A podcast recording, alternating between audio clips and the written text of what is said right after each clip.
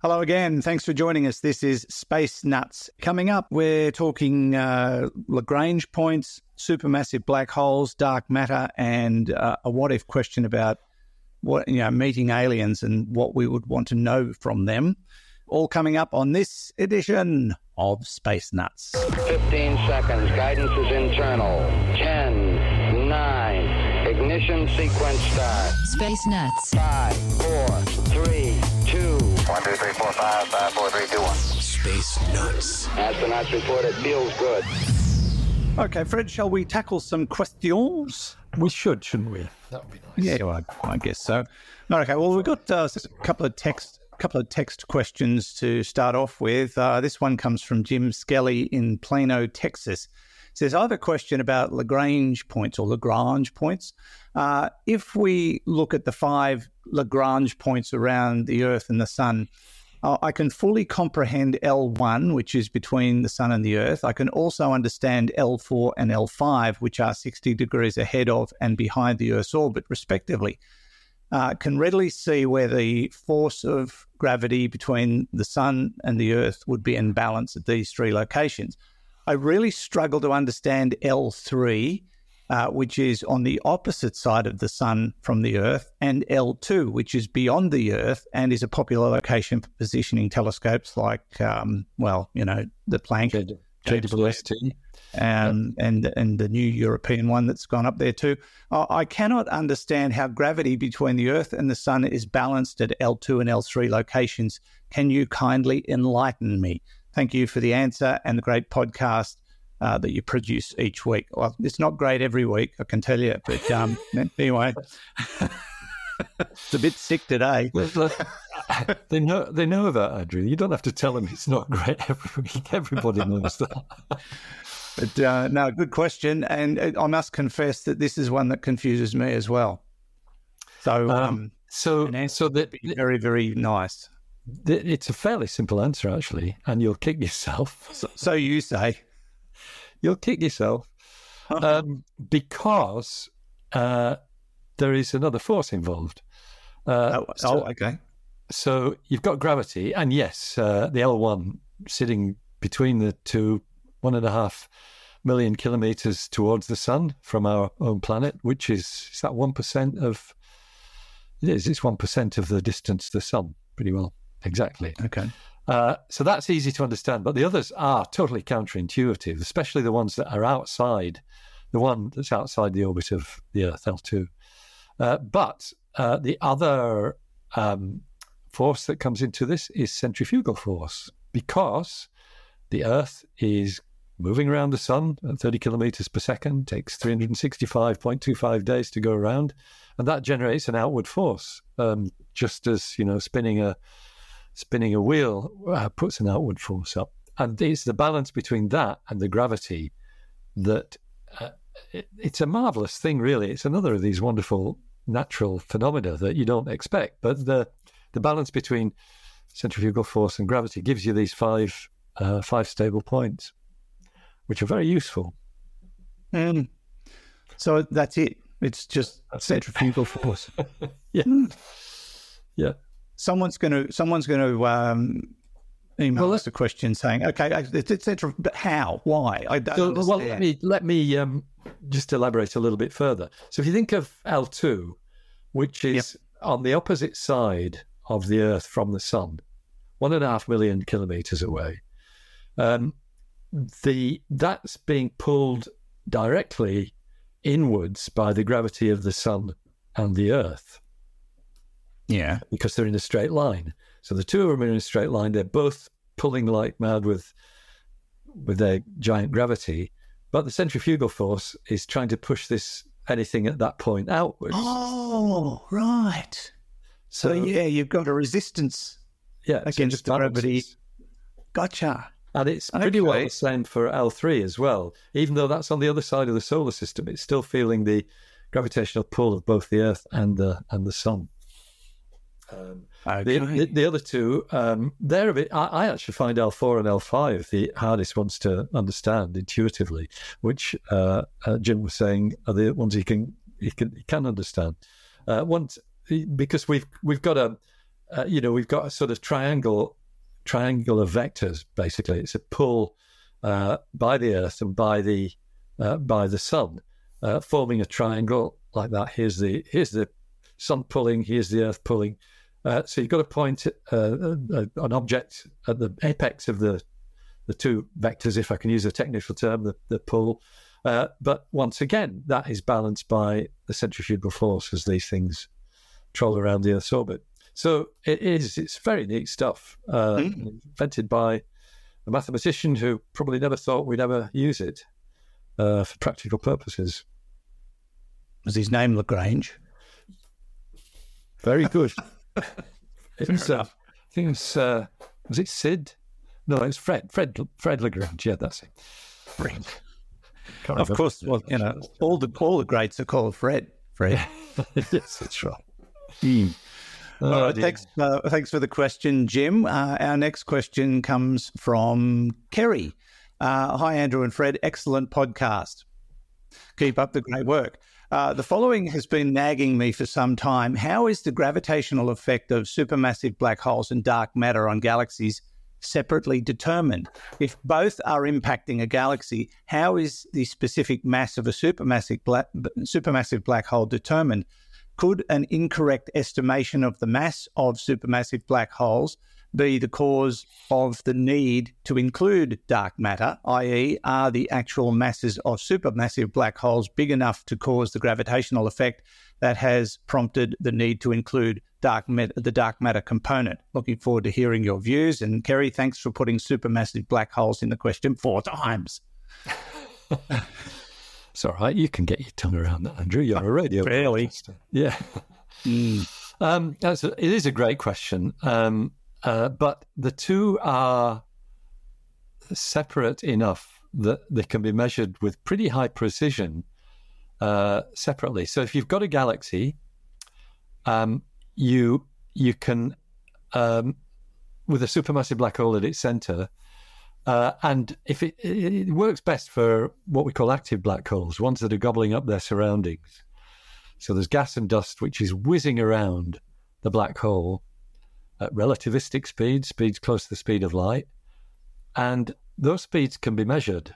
And so, you, what you can do is actually um, you can sense that very close to the black hole, there is a very high gravitational pull, uh, and that's what that's what the speed of uh, of rotation of the accretion disk tells you. It tells you that there's an enormous gravitational pull, and that's really, you know, it's far into the center of the supermassive black hole, and that phenomenon, when you get, I don't know, even only hundred light years away, on super some supermassive black holes, it would be more than that, but you don't have to go far away before it disappears. Uh, so this is very much an effect due to the black hole itself. Whereas the effect on the galaxy, and, and if you take the simplest example, and we've got many, many uh, observations of a different kinds that tell us that there is something missing there, uh, that, that dark matter is real. Uh, when you when you look at the rotation of the whole galaxy, uh, and you look at what would cause that, the mass distribution that would cause that, it's not concentrated at the middle.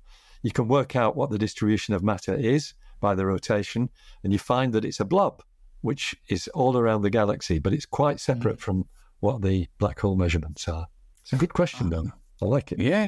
Okay. Thank you, Kerry. I hope that helped. But um, yes, there's obvious signs that differentiate them, is what Fred said, which would have been a shorter answer.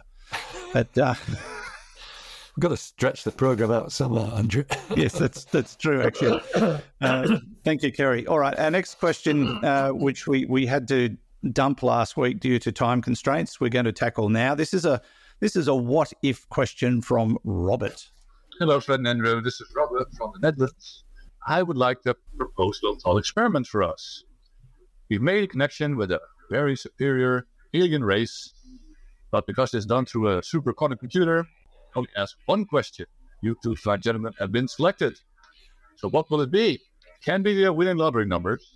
You can ask anything else, science related, the dark energy, Big Bang, cure for aging, how to stop time, travel back in time, anything you like. please let me know, and I'll be listening. Okay, thank you, Robert. Uh, only one question. Oh, look, I did some research on this, Fred, and um, I, because I, I, I couldn't think of a, you know, an intelligent scientific question to ask.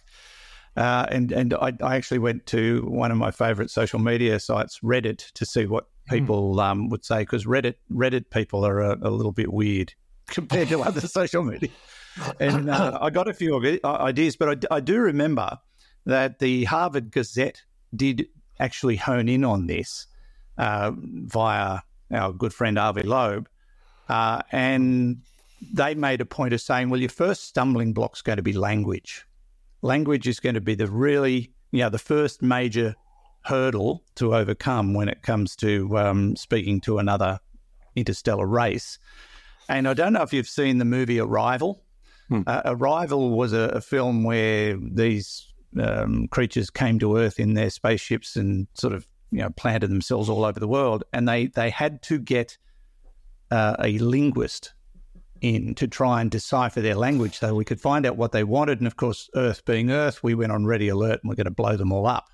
So there was there was a time limit on how this would be resolved. It was very clever film, and not only that, it, it had a time element that yeah completely confused me until the very end, and I went, "Oh, that oh. explains why the story's all weird."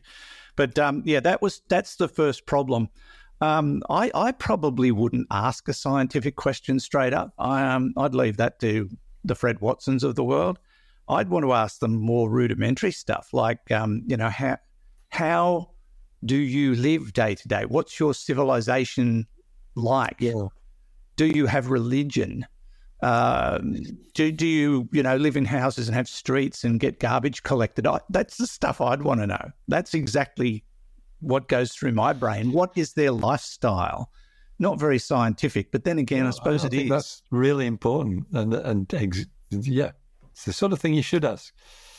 The trouble is, uh, the answer you might get to a question like that could be forty-two. Yes, uh, because that's where the where it goes a bit wonky. Yeah. Um, I'd like so. Thanks. Sorry, uh, did I interrupt you there? No, no. Okay. Um, uh, yeah, I mean, in, in, at some level, think we'd be asking the same question, but maybe framed in a different way. Uh, because I would like to know at the moment, oh, let me step back a bit. At the moment, our best understanding of reality, the way the universe works on big and small scales, is the two theories, the two pillars of our understanding of the universe uh, general relativity, about things on big scales, gravity, and all that stuff, Lagrange points, all of that. Um, general relativity and uh, and quantum mechanics, which is things being in two places at once, and curious things like that, and things. Mm when you look at one in one place, it, you immediately know what the other one looks like in the other place. So um, those are those are incompatible, and a lot of physicists, in particular, have suggested that there is a deeper theory, some deeper theory that maybe quantum mechanics and relativity emerge out of. Uh, and it could be, you know, that there are things that we simply don't understand at all. One is gravity. We, we know the way it behaves because relativity tells us that. We've no idea what it is. So we postulate it might be gravitons, but we haven't discovered them yet. And the other one is time. We've got no idea what time is. It's sort of it's a it's a unit in four dimensional space time. You can see it in the equations. You find this term which is um, uh, c squared t squared coming up in these equations, uh, and that tells you that time's a dimension. But beyond that, we really don't know much about it. Mm. And and so the thinking is that that theory that underpins everything might explain things like time, things like uh, gravity, things like why quantum mechanics is incompatible with general relativity. And it might be, well, it might really be the answer to life, the universe, and everything. It's often called a theory of everything. We don't have it. So, so your question would be: Have you guys figured this stuff out? Yes, yeah, that's right. clue. Yeah, but where it where it um, where it overlaps what you said, they might say, "Yeah, yeah, we have actually, and we call it religion." You know, it's it, you, d- these are such deep questions. We really don't know the answer to them, uh, and so I think I think there's a lot of really pointed questions you could ask. Robert says we can only have one question. Since there's Yeah. two of us, that means we can have two, and they might uh, they might tell And us it's something they didn't know. and it's it's very sad, Robert, to have to admit that uh, being humans and we we get this contact and we can ask one question, and the guy on Earth at the telescope who receives it goes, uh, "Can you hang on a second? Too late, done." Because that's what had happened. Yeah, I do agree with you. Arrival was a very good movie. I really enjoyed Oh, that. brilliant film. Most science fiction movies irritate me enormously, but that one didn't. I thought it was really No, no, it, it's very so deep. thought-provoking. so deep, very cleverly, very cleverly constructed film, and you've got to concentrate. You can't go away and make a cup of tea because you come back and go, "What? What's happened? What's happened?" Andrew, I can never do that. I'm afraid I lose the track of things so quickly. It takes Oh, about two milliseconds, and I've lost the track. So I've got to concentrate on everything. My, my wife, and I'm, I'm talking quietly because she's just out there. My wife will watch a half-hour show after lunch and not finish it for three or four hours because she keeps stopping it to go and do little jobs around the house and That's that's how she spends her afternoon. I'm going to watch a half hour show, start at twelve, and by the time I'm finished doing these things around the house, it'll be four o'clock, and the show will be finished. That's. I think there's a lot to be said for that. That's that's time management, isn't it? Yeah, it's time management of the kind that I simply don't have. I don't think you needed to lower your, your voice there. I think that was a compliment. Hope you're listening, Judy. She didn't bang on the door, so I'm safe. Um, look, I, I could go on with with ideas about this question from Robert for forever. Um, there is you know, the questions just keep coming to mind, and you could ask squillions of questions and still not scratch the surface about anything really. But uh, it is a great question, and, and one we might get to tackle again further down the track as we are older and wiser. Robert, thank you very much for the question. Don't forget, if you have a question, send it in to us, whether it's by audio or text uh, through our website, spacenutspodcast.com, spacenuts.io. If you're a YouTuber and you've just found us, please subscribe. We would, um, I, I've always, wa- I've always wanted to do this. Uh, click on the subscribe button below. Never done that before because they all do that. But uh, yes, please subscribe. We'd uh, love to get more people on, on board through YouTube, but whatever platform you're um, viewing or listening to us on, we really appreciate your support, particularly those who are patrons that uh, put a little bit of money into the place to keep the lights on and, um, you know, uh, pay Hugh's enormous salary. Uh, and and Fred, that uh, brings us to the end of yet another show. Thank you very, very much. That's a pleasure. Um, I think it might have brightened up my health a bit. Um, having this very good. Often that's all you need is get out of your mind, get out of your misery. And, yeah, absolutely. Keep yourself occupied and you feel a lot better. Very true. Thanks, Fred. We'll catch you next week. Sounds great. And uh, thanks to Hugh in the studio for reasons that don't come to mind, but I'm going to um, get the telescope out and ask an alien what Hugh does. And uh, until next week, looking forward to your company on the next episode of Space Nuts. Bye bye. Space Nuts. You've been listening to the Space Nuts podcast. Mission complete, Available at Apple Podcasts, Spotify, iHeartRadio, or your favorite podcast player. You can also stream on demand at Bitesz.com. This has been another quality podcast production from Bitesz.com.